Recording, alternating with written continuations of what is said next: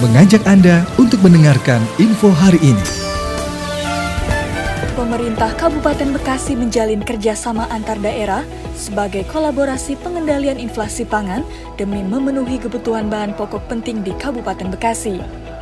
Hal itu sebagai inovasi yang berhasil dijalin dalam pencanangan Gerakan Pengendalian Inflasi dan Ketahanan Pangan atau GNPIP Sepulau Jawa secara serentak bertempat di Taman Maya Datar Purwakarta 5 April 2023.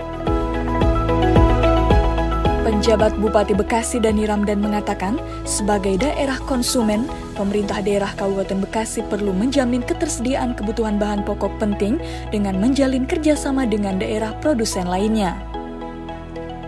Dirinya menyatakan, meskipun saat ini kondisi stok kebutuhan pokok penting di Kabupaten Bekasi masih terkendali, tetapi kerjasama tersebut bertujuan untuk menghindari kelangkaan kebutuhan pokok penting di Kabupaten Bekasi sehingga nantinya kedua daerah tersebut akan memfasilitasi kebutuhan pokok penting seperti sayuran untuk Kabupaten Bekasi sebagai prioritas sehingga kelangkaan bisa dicegah dan kenaikan harga bisa dicegah hingga pengendalian inflasi.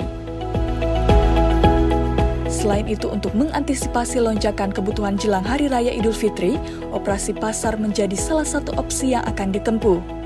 Operasi pasar pangan murah sendiri bertujuan untuk memberikan pelayanan kepada masyarakat yang kurang mampu untuk mendapatkan kebutuhan pokok penting dengan harga terjangkau.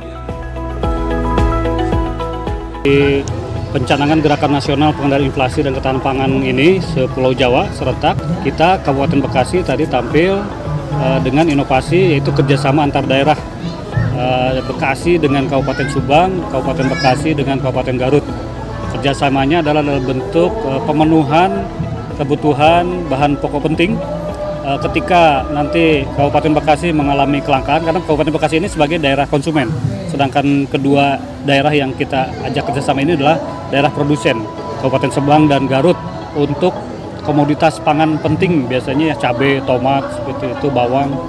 Uh, kita memang produsen untuk beras. Gitu. Jadi kalau Subang, tapi Subang juga penghasil beras, Garut juga penghasil beras.